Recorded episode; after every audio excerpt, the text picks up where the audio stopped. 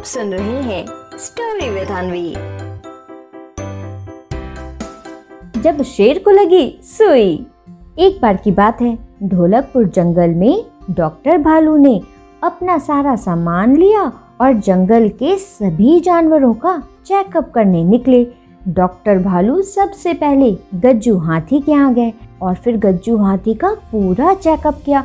जब गज्जू हाथी को अच्छे से देख लिया तब डॉक्टर भालू ने गज्जू हाथी से कहा हाँ तो गज्जू दादा मैंने आपका चेकअप अच्छे से कर लिया है। सब ठीक है। बस खाने पीने पर थोड़ा कंट्रोल करिए।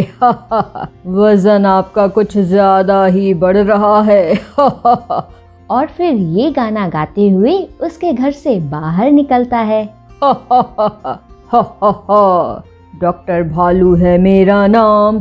इलाज करना मेरा काम। अगर तुम ज़्यादा खाना खाओगे तो फिर कैसे चल पाओगे? और फिर ये गाना गाते हुए डॉक्टर भालू चंपा लोमड़ी के यहाँ जाते हैं।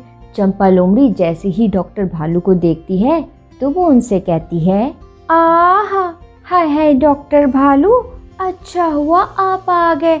मैं तो बस आप ही के यहाँ आने वाली थी। देखिए ना, डॉक्टर भालू, मेरे सिर में कितना दर्द हो रहा है। कोई दवा हो तो दीजिए ना जरा। इसके बाद डॉक्टर भालू चंपा लोमड़ी को अच्छे से देखते हैं और फिर उससे कहते हैं तो चंपा, मुझे लग रहा है कि आजकल तुम टीवी कुछ ज़्यादा ही देख रही हो। इसीलिए चंपा तुम्हारे सिर में दर्द हो रहा है। अब तो तुम्हें चश्मा ही लगेगा चंपा लोमड़ी ये लो चश्मा। अब इसे लगाकर हमेशा रहना चंपा लोमड़ी डॉक्टर भालू चंपा लोमड़ी से ऐसा बोलता है और फिर गाना गाते हुए उसके घर से बाहर निकलता है। डॉक्टर भालू है मेरा नाम इलाज करना मेरा काम। अगर ज़्यादा टीवी देखोगे तो चश्मा लगा के ही रहोगे। और फिर ये गाना गाते हुए डॉक्टर भालू मोंटी बंदर के घर पहुँचते हैं। अब डॉक्टर भालू जैसे ही मोंटी बंदर के घर पहुँचते हैं तो देखते हैं कि मोंटी बंदर चुपचाप लेटा हुआ है। मोंटी बंदर को इस तरह से लेटे हुए देखकर डॉक्टर भालू जल्दी से मोंटी बंदर के पास जाते हैं और उससे कहते हैं, अरे मोंटी बंदर, ये क्या हुआ तुमको? लग रहा है तुमने खाना अच्छे से नहीं खाया। मोंटी बंदर, अगर खाना नहीं खाओगे तो सारे काम कैसे करोगे?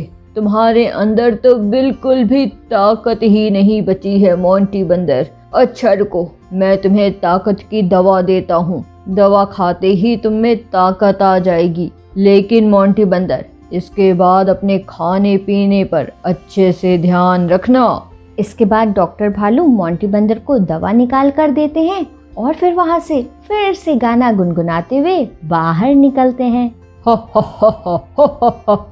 डॉक्टर भालू है मेरा नाम इलाज करना मेरा काम जब कुछ भी नहीं खाओगे तो फिर कैसे तुम चल पाओगे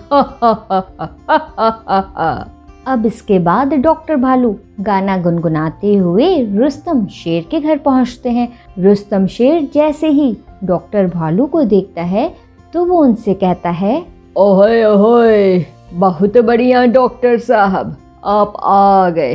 अरे डॉक्टर साहब, क्या बताऊँ? मेरे दांतों में बहुत जोरों का दर्द दे रहा है। पता नहीं क्या हो गया है।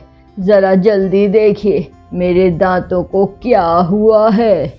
रुस्तम शेर की ये बात सुनकर डॉक्टर भालू जल्दी से रुस्तम शेर के पास जाते हैं और उसका मुँह खोलकर सारे दांत देखने लगते हैं।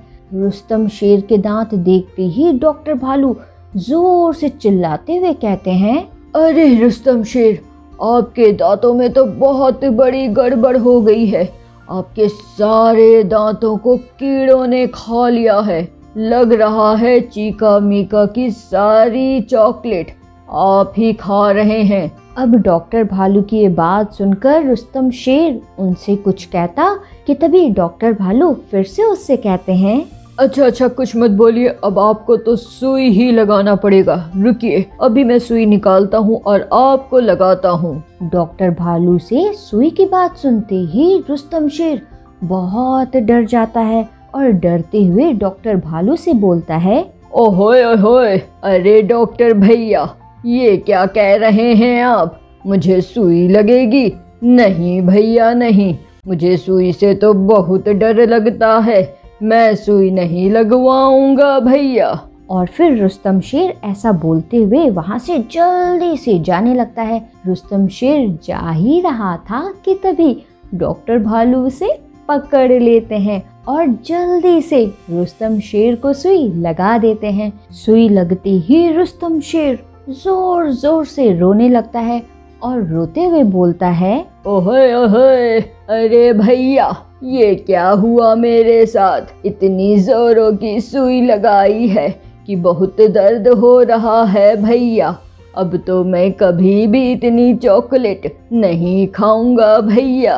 अब रुस्तम शेर की ये बात सुनकर डॉक्टर भालू ज़ोर ज़ोर से हंसने लगते हैं और फिर वहाँ से ये गाना गुनगुनाते हुए वापस अपने घर जाते हैं। डॉक्टर भालू है मेरा नाम, इलाज करना मेरा काम ज़्यादा चॉकलेट खाओगे तो सुई से नहीं बच पाओगे। समझे? तो बच्चों क्या सीख मिलती है अभी इस कहानी से?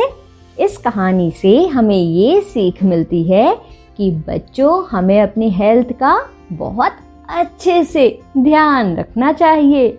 समझे? आप सुन रहे थे स्टोरी विद अनवी अनवी के साथ।